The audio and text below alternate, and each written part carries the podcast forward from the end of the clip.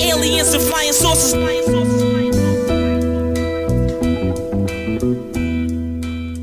This is all an illusion. Hey, welcome to the 105th episode of Two Writers Slinging Yang. My name is Jeff Pearlman. I'm a former Sports Illustrated senior writer, former ESPN columnist, and the author of multiple New York Times bestsellers. The music you're listening to is Croissants from the great MC White Owl. And this podcast is an ode to writing in all its forms, from sports writing to screenwriting to music critiquing to self help to song lyrics to whatever genre I'm thinking of. And today's guest is a fantastic Lindsay Gibbs, the Think Progress sports reporter who also covers the Washington Mystics for The Athletic. And what we're delving into specifically is the WNBA and women reporters and whether outlets have an obligation to cover the league and whether in 2019 women writers are finally being given ample opportunities. We're also going to talk a little Muffet McGraw, a little Becky Hammon, a little start your own tennis website magic. It's all right now on Two Writers Slinging the Yang. All right, Lindsay. First of all, I want to uh, I want to congratulate you because you and I have just set a record. This is uh, well over hundred, well well over hundred episodes of this podcast, and I'd say the 25 minutes we just spent trying to get connected is a new record. So uh, Mazel tov to you. I always bring really good technology luck with me wherever I go. So I'm, I'm, honored. I'm nothing if not consistent. You yeah. know. yeah, very nice, very nice. You know, so I want to start in a uh, in an interesting place, which is a couple of weeks ago when the Athletic announced that uh, it would be covering the WNBA and that it had beat writers for every team in the WNBA. There were a bunch of Twitter exchanges going on about sort of what it all meant every writer covering a WNBA team is a woman, and they seem, you know, committed to at least covering the league. And a writer, a, a longtime female sports writer who I have a lot of respect for, sort of put it out there. You know, I, th- I think the question is: Are women being given real shots at real sports writing jobs um, across all spectrums of sports, or is this sort of another example? Of a site saying, "Oh, we can just we can say we got all these women and we'll just shove them over here." But if anything, if the MLB or NFL ever comes out, you know, you know I, I just think there's throughout my history as a sports writer, I feel like women sports writers have often been very marginalized. And while we need someone to cover the UConn women's game, we'll send a woman, but we're not going to give her the Super Bowl. This is my long rambling way of saying, are we moving in the right direction here? Yeah, I mean, uh, look, I think that there's multiple conversations to have around this, right? Like there's you know, should women only cover women's sports? There's the um, conversation about uh, where women's sports ranks in the hierarchy, right? The the priority hierarchy for both editors and reporters alike. And there's, you know, kind of the specific conversation we're having about the athletic, which is is this okay that they did this this way, which is, you know, to, to very uh, clearly and purposely hire, you know, 12 women to hi- to cover the teams, the 12 WNBA teams, um, when as they're investing in the WNBA reporting. The way I look at it is this should in no way excuse the athletic from hiring women, especially women of color, throughout their organization, right? But it's not inherently a bad thing that they did it this way. Now, obviously, I'm look, I'm I'm one of the women on I'm their Washington Mystics reporter. I've been working with the guys at Athletic DC since they launched last fall. Um, I cover women's women's basketball is what I choose to cover as a freelancer. It's what I prioritize. Um, it, when I'm doing my freelance work, I also have a full time uh, job as a reporter um, with my employer Think Progress, where I, I don't um, where I cover the intersection of sports and politics. So for me, I don't see it as being tokenized at all because this is what I'm doing. This is what I have chosen to prioritize outside of my quote unquote day job, if you can ever call reporting a day job. Mm-hmm. And uh, I had a relationship with these with David Aldridge and Greg Lee, the editors at Athletic DC Going, they contacted me, you know, when they first launched. So, and most of a lot of these women who were hired have been covering their WNBA teams for so long, and this is going to be a really important opportunity for them because the Athletic has done such a good job of uh, establishing some clout within the industry. You know, people respect it, and agents respect it and PR people respect it. And that's going to help uh, you know, these women automatically get a boost of credibility. So in my mind, there's nothing at all bad about that. I think that what the conversation should be is this shouldn't in any way excuse, like I said at the beginning, the athletic from continuing to push to hire more diversely within the rest of its ranks. And not just the athletic, but all sports media organizations. It, it, was a really interesting conversation. As I often do, I kind of commented clumsily on it on Twitter. And a lot of younger uh, women reporters sort of lashed out at me a little bit. And then I started getting a lot of DMs from veteran women who have been in the business for whatever, 15, 20, 25 years, almost saying, I, some of these women seem to lack the historical perspective of how women have been treating and re- treated in reporting. That really, uh, you know, a lot of times outlets have intentionally said, all right, we'll put you over there. And that way we can check off in the box, just like they've done too often with African American writers. We can check off in the box, okay, we got one, we got one, we got one, and we're good. And then we can, you know, we're not going to get any heat from anyone. I guess I just worry whether sports journalism as an industry has taken enough steps to be diverse just because you want really good writers and not just to check off a box. And I wonder, do you? I mean, do you feel like overall the industry is progressing in a way that makes you happy? No, no, yeah. no, absolutely not. And that's why, like, I think this is a much larger conversation. I think, though, why people got de- defensive on social media is because, uh, you know, this is a thing that people with, I know people behind the scenes. I'm not going to any, name any names, and I don't know specifics about the fight by any means um, you know, had been fighting and pushing to get the athletic to expand its coverage for so long. And for so many, uh, like I said, for so many of these women, this is a big opportunity. And there's a mix. Are people who have experience levels, you know, uh, where I am, or even more experience. And there are younger reporters as well who this will be a big thing for their career. And I think that people took the questioning personally because it seemed like let's just have one day to like celebrate this before before we start, right? Like right. making this part of, you know, progress is, is, you know, if you're going for pro- perfection, then you're never going to be able to appreciate any levels of progress. And the truth is, even though these aren't full time positions, which I think is important to point out, you know, they are not hiring reporters full time um, for this. And, um, you know, these are part time freelance positions for everyone. And, uh, uh, Uh, that's on these beats, but you know it still is. I mean, ESPN doesn't have a, re- a reporter in every WNBA market, right. right. They're not even paying anyone on freelance basis in the WNBA market. Right. No other outlet is doing this, so it sucks to me that that. I mean, that's very. what an eloquent way to say that, but I don't really know. Like, like it sucks that this is a big deal because it's not that big of a step, but at the same time, it still is like undoubtedly a big deal. And so I think that there's, it, it's frustrating, right? Because you want to automatically move to this place where um, things aren't, you know, th- things are perfect, that everything seems completely uh, genuine and everybody is doing all the right things for all the right reasons. Um, but none of that's going to happen overnight. And I'm not talking just about the athletic here. I don't want anyone to read into what I'm saying. I'm talking about, you know, all across sports media.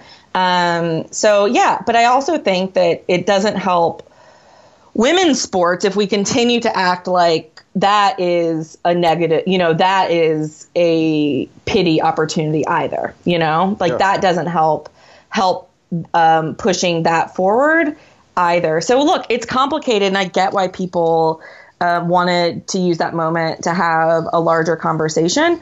And I also understood why people want to be like, okay, but we've worked really hard to just get here. Like, can we have a moment where we're not, you know, where we are saying, yes, this is a big step. Let's all support this. Because the truth is, I mean, not just for the athletic, but for everyone. Like, if people are not supporting it because it's not perfect, right, then nobody is going to keep doing stuff like this, you know? Mm-hmm. No, no, nobody is going to keep, you know, if there are a bunch of WNBA fans who are saying, okay, but these reporters reporters aren't full time, so I'm not going to subscribe because I don't feel like this is an honest, you know, a real opportunity, a real thing, then the, the athletic is going to be like, well, we didn't get any subscriptions, you know, for Right, our right. WNBA coverage. So maybe that's not worth investing in because it's a business at the end of the day. So I think that's what kind of concerned me, and wanted I wanted to make sure like uh, the conversation was um, was staying. You know, this is a this is a big step. This is a good step. It's just a step. We are very we have a lot of ladder left to go. Wait, I'm actually fascinated by something you just said. So, um, I've actually been a, a women's basketball fan for a long time, and I, I was, you know, when I was at Sports Illustrated, I was always pitching stories back when the WNBA started, and it was the uh, the ABL, I believe it was they started, Yes. and you had these two leagues, and yet I was a huge Cherie Sam fan, and a Cynthia Cooper fan. I, I loved women's basketball, um, professional women's basketball. I wonder.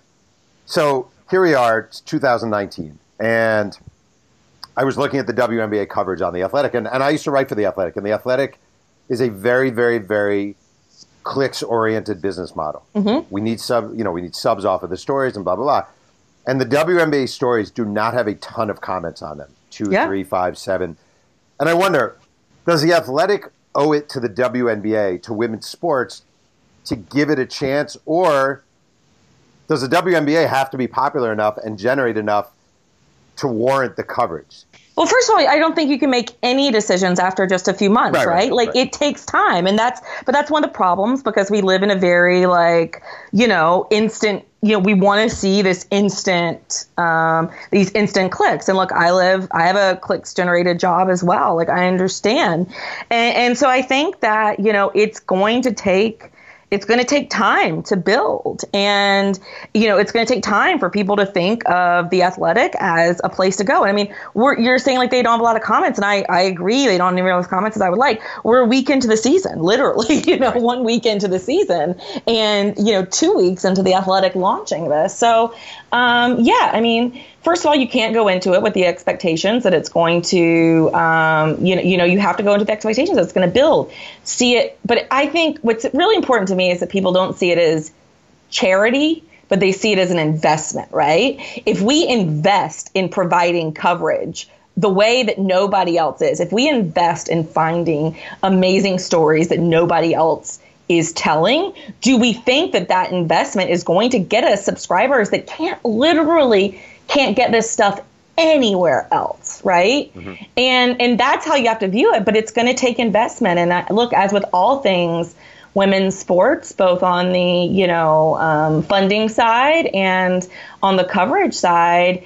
Uh, sometimes that you know that invest that takes a long-term strategy and a patience that you know isn't easily uh, rewarded in today's um, kind of climate. So uh, I don't know. I mean, I think it's. Um, you know, I, I, I get nervous anytime anyone um, invest in anything women's sports because I know that the stakes are so much higher, right, for it to succeed because people are looking for excuses. And once again, I am not singling out the athletic here, Right. you know, but, you know, in general, places are looking for, you know, they, they don't understand it and they're looking for kind of ways to, instead of develop long term excuses to get out of it, excuses to say, we tried that, it didn't work, so we're going to take a step back. And look, right now we're seeing, I mean, it's not just the athletic. You know, we've seen uh, Sports Illustrated right now has a WNBA producer. Uh, SB Nation has uh, is devoting a lot more resources to resources to WNBA coverage. Uh, Slam Online is and Slam Magazine uh, has somebody doing you know focused on WNBA content right now. Uh, Bleacher Report and House of Highlights just launched a, a vertical on their Instagram focused on women's sports. So it's not just the athletic. The hope is that this is part of a bigger movement and that people across the industry are seeing this as a chance. During the summer, let's face it, it can be a dead t- dead zone time for sports, right? Right. WNBA can provide you some great content. Um, and, you know, on social media, I mean, these are personalities, these are sports, these are viral clips, like that can really get big. And I think you're starting to see places, um, you know, invest in this. Uh, my, my hope is, though, that they don't get, that they understand that it takes a while to build. I have a uh, here's my complaint about the WNBA. I feel like in uh, in your hometown superstar there, Elena Delle Donne, I feel like they have a transcendent player, one of the top five players talent wise in the history of the league. She's in a major market. She's personable. She has an amazing backstory.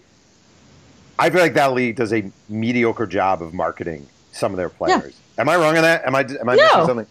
the WNBA itself, I think, you know, has a long way to go. I'm seeing some positive steps. I really like the marketing campaign they um, um, launched at the start of this year called Make Way. And um, I thought it was really creative and clever and had a lot of, um, it, it was interesting to me. It wasn't um, smaltzy or charity driven or anything like that. I really liked it.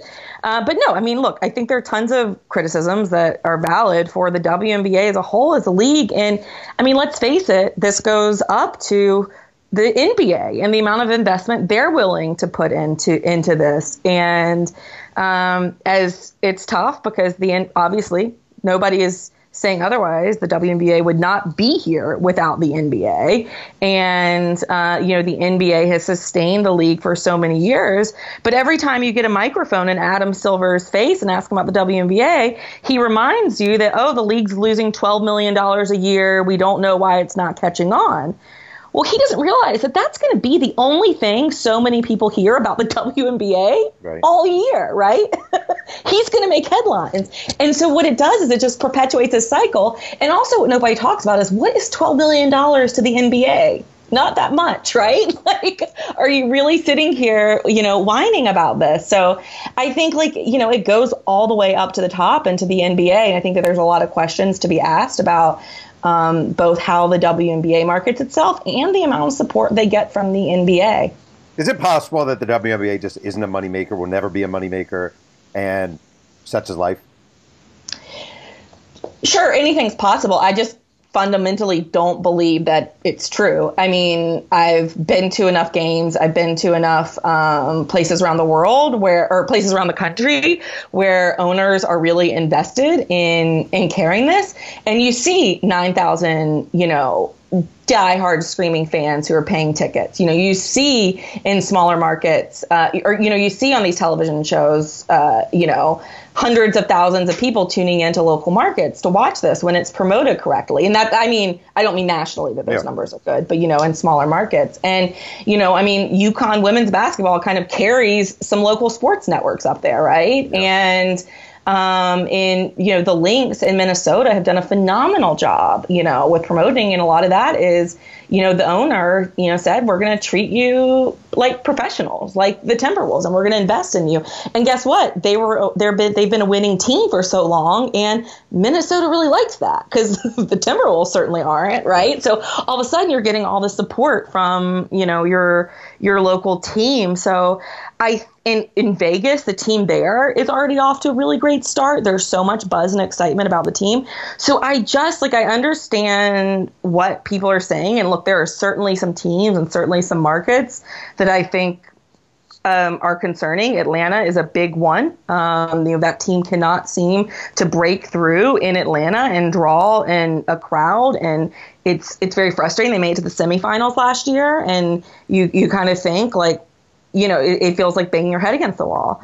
But I don't, you know, I think you have to look at that in a more individual um, way. I just honestly don't believe it. I think when we've seen true investment and true long term planning in women's sports, we see it like pay off and uh, pay off in really important ways. It's just you have to adjust your expectations a little bit. It's not going to be the NBA overnight.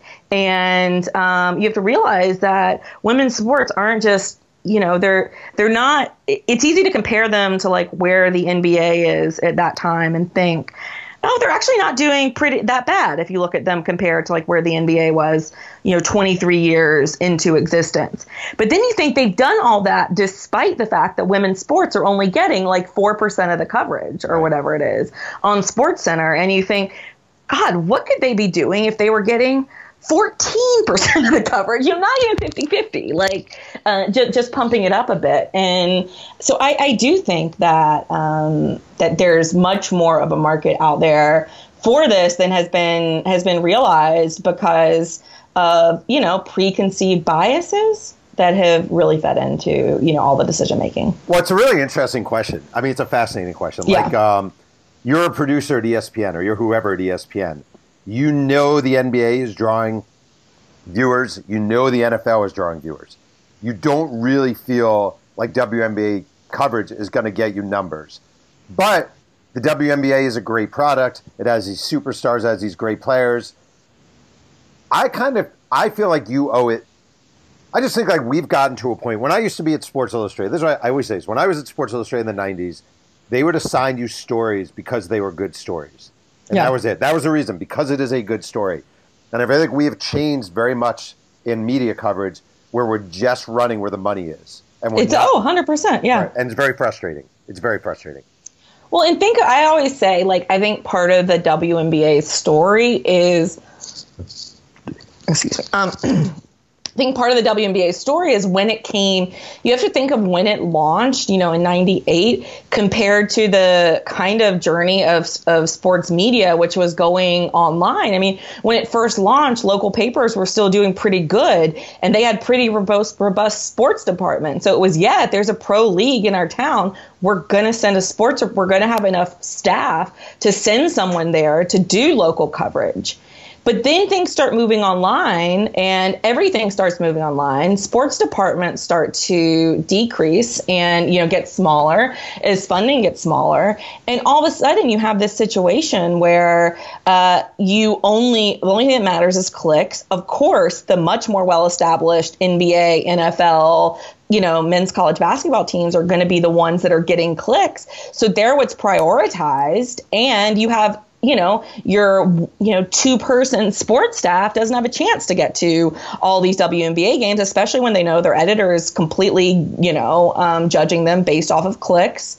And you know nobody everyone stops prioritizing. And I always wonder if you know the WNBA had come in when there was still a robust local sports media scene uh, could that have really helped things you know move along? Before we continue with Two Writers Slinging Yang, quick word from our sponsor. Hey, this is Jeff Pearlman, and I'm here with my daughter Casey. And today, I picked up her prescription from CVS. What was that, acne cream? HGH. Human growth hormone. Yeah, if I want to play water polo at UCLA, I gotta bulk up. I just bought you performance enhancing drugs. I mean, didn't you buy my brother a bunch of cool football jerseys from 503 Sports? I did. They're the kings of throwback jerseys. Well, you think no one in the USFL was juicing? I know, but No, Dad, that's crap. If you're allowed to write about people who shoot up drugs to up their 40 times, why can't I shoot up drugs to get you out of paying half a mil for my college education? I guess that's a good point. Now go to 503-sports.com and find me a Lyle Alzado jersey. That guy was my hero. Here's a random one for you, which I didn't know about you until I read, was reading about you yesterday. So you started something called the Changeover, your your own tennis website. What year was this when you started it? Oh my god. Um maybe 2011 or 2012? That, is that that that might be I'm I'm honestly going to have to look it up. That's all Uh, right. But you yeah. started you started a tennis website. You were seeking. I'm looking. I'm literally staring at your website, which is is no longer active. But you um you sought donations, sort of funding, which a lot of sites do now. Yeah. You were wet. You were you know very early on sort of what became a thing, which is starting a sports website, generating content, uh, having reader, uh, making it reader funded. Um, and I'm always encouraging people to do this, to come up with ideas. I talk to my students all the time. Just start your own site, blah blah blah. Who knows where it can go? Um, what was the inspiration, and what are the complications? Yeah, so a little bit about me is I did not ever set up off set forward uh, to be a sports reporter by any stretch of the imagination. I went to film school at NYU Right. and I graduated in 2008, which is not a year I would recommend anyone to be entering the uh, labor market, especially not with a film degree. And I ended up, you know, doing what a lot of people of my kind of lost generation did, which was, you know, spend a few years, um, you know, I was nannying. I did a lot of production assistant work on reality television. America's I did a Next Top Model, right? Tutoring. I was, yes. Good. You do you do your research. That's good. Um, and uh, and yeah, so I, you know, I did a little bit of everything, and I've always loved sports, but I've always especially loved tennis. And during these days where I didn't have much direction in my life, I kind of connected with uh, the 24 7 nature of following tennis and with a lot of people online who were commenting on matches and blogging on matches. And that's kind of how I got started as a sports writer um, because I started being able to go to tournaments because I would write for friends' blogs. And I would, you know, this was just for free. It was, you know, they weren't making any money off of these blogs. But I would start going to these tournaments that I could, you know, send myself to and writing. And I tweeted about it a lot. Originally, my Twitter account was literally just tennis tweets. And, you know, I, I started realizing somewhere along the line that, A, I was pretty good at this, and I that this this felt right, and B that there could be people who would pay me to do this. Um, so you know, we started the changeover. I started out with two other people I'd met through the the kind of online tennis community. When we saw like a really big, we saw just like there was room for like tennis writing that wasn't being done anywhere. We wanted to do some in-depth tennis writing. We want to do analysis. We want to do a lot of fun social media stuff. And I mean, we spent so much time, and for no money at all, you know. And this was, you know, I was in my uh, early to mid twenties. You know, we, you know, we spent. So, I mean, I, I, can't. I think back to how long our Skype calls were and how seriously we took it, uh, and it's it's remarkable. But we, I mean, it was really great because it, it really allowed me to establish a platform for myself and to establish a voice for myself doing it with other people so we were responsible for one another.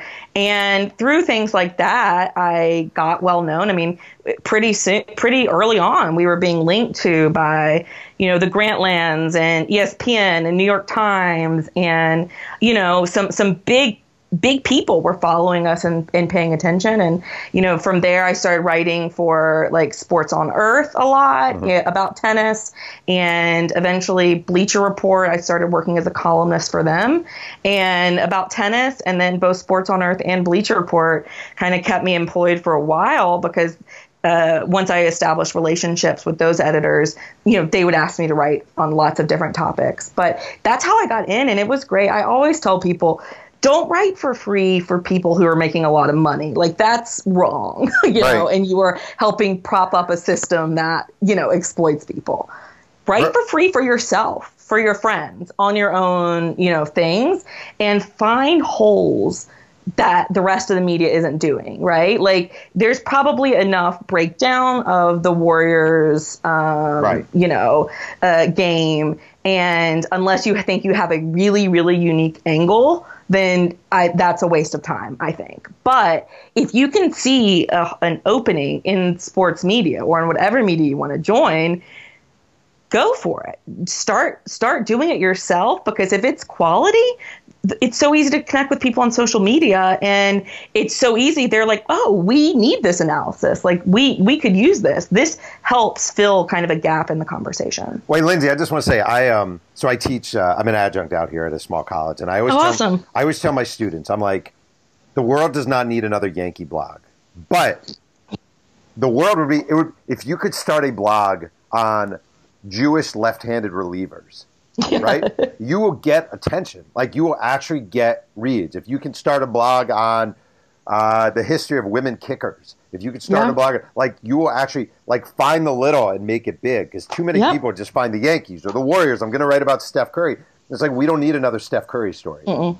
You know, yeah, I love that. I agree with you one thousand. Yeah, that's exact. That's the advice I always give people. And tennis ended up being my entryway into this. You know, I remember reading Sports on Earth, and they had all these amazing right. This is when they first launched. You know, they had all these amazing writers, and I was like, wait, I don't think they have anything on the U.S. Open. you right. know, this is a big event. Like, I live in New York. I could get to Qualies. Maybe they'll take you know a Qualies piece um, if they don't have anything else. And lo and behold, because I had all this tennis writing expertise you know, that was my way in, you know, because it was something I saw that they weren't doing that I thought people would be interested in. And that's the only way you're going to uh, differentiate yourself. Were you sad to stop your website? Well, I know it's still up, but to stop, was there a moment where you're like, okay, I need to move on, next step, not doing the same work? Yeah, I pretty much stopped right when I was doing it much. Um, much more infrequently as my freelance kind of career started to take off. But it was when I got my full time job at Think Progress mm-hmm.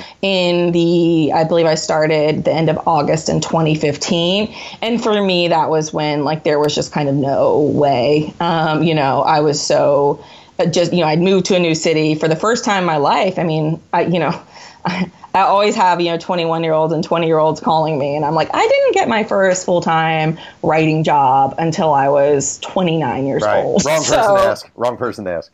Yeah. Um, so you're way ahead of me. Um, but you know but that's so you know it, it was a completely different life that i was i was starting and it you know it took a while for me to adjust to that and you know now I, I of course i freelance as well and do more writing on the side now but it just wasn't really feasible. And it is. I mean i think back to that time like it was really fun. Like it was you know it was purely passion driven but I, don't think I, I, you know there's no way i would really want to go back to writing that much for free or to the way i was living then. I wasn't in a great in a great space and you know uh, resources were uh, incredibly thin. So i i don't want to glamorize that time in my life by any means but i'm really proud of what we did and i certainly wouldn't be here without it. Also don't you think i always say this like um, it's like you look back and you're you're the struggling writer and you're you know you're trying to figure out what you want to do in life. And I don't know who the hell knows? You're eating refried beans out of a can and you're, you're living in a shithole. But don't you kind of find like those things in hindsight? Like the value of the shitty times make the good times much more I mean it sounds cliche and corny but it kind of no. does make it the 80% of shit makes it 20% of good. That's what makes it good. Yeah I mean it's I you know, my student loans and everything make me, uh, you know, are, are going to haunt me for the rest of my life. And, you know, I, I, I will, I know because of the, you know, graduating when I did and kind of getting caught in the economic hole that I did that, you know, I'm going to be behind people a lot younger than me for a very long time as far as like building, you know, uh, resources for myself. But I, I am so proud of kind of getting through that time and of finding a way out of it. And it, it, you know, I'm so the perspective it gives me, and look, the appreciation I have right now for having a full time job, like, and for having my health insurance paid, and for having people want to talk to me about my writing. Like, you know, I have tons of coworkers who are 23, 24, and, uh, you know, they're so close to being where I am in their career and it's it's amazing. I'm not saying they haven't suffered or they haven't gone through anything, but I don't think they'll ever have the perspective that I have after you know, uh, spending my, you know, like nap time of the kids I was nannying, you know, writing for free on a tennis website, never knowing if anyone in the world was gonna gonna read it or care. Right, right, right. So I'm looking at uh, I'm looking at Think Progress, and uh, obviously, you know, great site. And the uh, you know you go to the homepage and it gives you offerings of video, climate progress, world politics, healthcare, Mueller report. Not yeah. not much sports going on in Think Progress. Like how how does one even become the sports writer at Think Progress? Yeah, well, I have to think I'll, I'll always have Travis Waldron to thank. So he was a reporter here before me, and along with the editor in chief of the time, uh, Judd Legum, um, they kind of, you know, I think they saw that there was a space for uh, looking at sports news through a progressive lens. And um, the two of them, along with you know some of my other uh, former colleagues, kind of built that space. And and um, Travis ended up getting poached by uh, Huffington Post, where he's still working. And I I had been spending so much of my freelance time writing about. I mean, I'd always really cared about social justice issues, and I'd been I had spent so much of my time writing about, um, you know, the media's treatment of women's tennis, writing about domestic violence in football, you know, writing about women in coaching and, um, you know, media sexism and things like that. Like that was a lot of the freelance work I was getting. And so when I saw this job opening, I, you know, I, I just, for me, it was a perfect fit because I was already doing so much of that in my freelance world. And I think that, you know, we I, I will say like our the tabs at the top of the website do change. So there are days you will go there and it will have sports and hopefully during the Women's World Cup, I mean, we have lots of stuff planned. So it just kind of depends on the day, you know, as far as finding my stuff. But yeah, I mean, I think like we've, you know, more than proven that there is a space for this. And now you're seeing a lot of, you know, mainstream sites uh, tackle sports kind of through this lens as well. Right. So you uh, you wrote a piece um, March 30th, 2019. Muffet McGraw's done hiring men is a headline, uh, which is a great headline, I gotta say. And uh, with the subhead, "Women need the opportunity; they deserve the opportunity." Um, and it, you know, it's a it's a profile of Muffin, Muffet McGraw, the Notre Dame women's basketball coach, um, and sort of the news, quote unquote, is she tells you she'll never hire a man assistant again. Um, her quote is literally, "People are hiring too many men," um, and she, you know she's done doing it. Uh, asked if she ever plans to hire a male coach again, she doesn't hesitate. No, women need the opportunity; they deserve the opportunity. Um, kind of fascinated. Like when you when you pitched or decided to do a, a Muffet McGraw profile, was it sort of with the angle of is she gonna you know she doesn't ha- she doesn't uh, have men on her staff? Was it more a general profile? Like how did you come to the point where you're sitting with her and she's telling you I am not going to hire a male assistant ever again? Yeah, so I had actually, so I have a, um, a part of a feminist sports podcast called Burn It All Down, uh, shout out. And, you know, we do every week we have a different interview on the show. And after Notre Dame won last year, uh, the national championship, I ended up interviewing Muffet for our show. And she kept bring she brought up multiple times in a you know 12 minute interview one a long interview that she had she was so proud of having an all female coaching staff.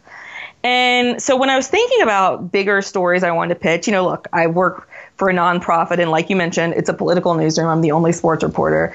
I don't get to take a big chunk of the travel budget you know and i'm fine with that. Like i have to pick my spots for you know um, you know picking to travel. But you know during december when i was thinking about projects that i was interested i just kind of kept thinking about the conversation around women in coaching knowing the statistics knowing how um, you know, we're not really making up grounds as far as finding more spaces for women in coaching. And knowing that Muffet was going to be going into, you know, as defending champions, one of the favorites again to win it, uh, I just thought it would be really interesting to look at somebody who was taking steps to fix the problem, you know, um, and who was really proud of her all female coaching staff. So that's kind of the story I pitched to look at kind of the decline of coaching um, uh, post Title IX, the decline of women, women in, in coaching, uh, women's sports, but to look at it through the lens of somebody who is, you know, has an all female staff and takes a lot of pride in that. So, you know, I, I talked to their PR people and, and was able to, you know, uh, their sports information people and was able to arrange that. My editors were down for it, but I, I did not know. I had assumed that she would hedge when I asked that question, you know, um, if she was ever going to hire a man again. You know, I, I really had assumed that, um, you know, she would kind of give the, well, if the opportunity, you know, you'll never say never, or, you know, if the opportunity is right. Um, I did not know she was going to tell me that, that absolutely no, and be that definitive until I got there and, you know, was sitting one on one with her for like a 45 minute interview. Why do you think there is a pressure or a need for women's basketball? I mean, I think there's one University of Maine has the only female assistant in, in men's Division One college Mm-hmm. basketball. Why do any of these teams have male assistant coaches or a head? Co- like, why is that even a thing? There's certainly a million qualified women who have backgrounds in basketball. And this is what Muffet's saying. She's just saying, like, It makes no you- sense. Yeah, I mean, and look, there are a lot of great. Look, there are a lot of great men working in women's basketball. I mean, I, you know, I cover the Washington Mystics, and you know, uh, head coach Mike Thibault is one of the best people I've met, like in this, you know, industry, in the whole sports industry, uh, let alone women's basketball. And his son Eric Thibault is on the team, and you know, is doing a great job. So, you know, I think it's because look, when you have to remember it is not women usually hiring for these jobs it is athletic directors male athletic directors because you know 90% of athletic directors are are men Right. and so those are the people who are hiring for these co- women's college jobs and, and and they hire people they're comfortable with which I, I, I know I'm generalizing here, but let's be truth. You know, like stereotypically, they're more comfortable hiring their guy from the gym or their guy they grew up with, or, you know, this guy who's already been proven because somebody else is only comfortable hiring a guy. And so that's how this perpetuates. And we know that once Title IX started to be effective and departments started to invest more money in women's sports because they legally had to, not because they were good people. Um, those opportunities started to look, you know, all of a sudden men wanted to coach women's sports because there was more money available. Right. So you know, that's why we are where we are. And that's why I think it's so powerful that Muffet and Tara VanDerveer, who's another one who's never, um, you know, she's never had a male on her staff since she's been at Stanford. And, you know, that, so when women do get to these positions of power, when they do feel secure enough at, with their job within their um, organization, you know, that's why you will see some of them like, and like Muffet, like take, take the stance. And I think that's why she knew that it was important to say, I mean, the, you know the her statement ended up kind of going viral and then she was asked about it at the um, final four and gave this answer on gender equality that um, president obama tweeted. I mean it went completely viral. And i think i don't know this of course but uh, it, she, I, I really do believe that she knew that she wouldn't have been impact, you know, hedging if she when she'd answered that question if she had hedged, that wouldn't have had the same impact. You know, the reason it raised the reason people were some upset by it or startled by it is because of the definitive nature of it. Do you think um do you think the question um what will be the impact of Becky Hammon if she becomes the head coach of the San Antonio Spurs is an important question, or in a way, one of those kind of douchey questions like, could Elena Delle Donne play Division two college basketball? Do you know what I mean? Like Division two men's college basketball. Like, is it one of those things where it's like, what difference does it make? Like, she's an assistant coach in the NBA, and there's, you know, why are we making such a big deal of it? Or would it be a huge, huge deal?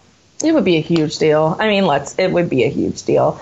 I still, you know, I, I would. It would be it would be incredible because it's a ceiling that you know we we haven't seen broken. I mean, you know, what was it you know, you think you've gotten more progressive, and then you know, who was it? Mike Frances- Francesa, who just a couple years ago went on an incredibly sexist rant, being like, "Why would anyone ever listen to a woman coach?"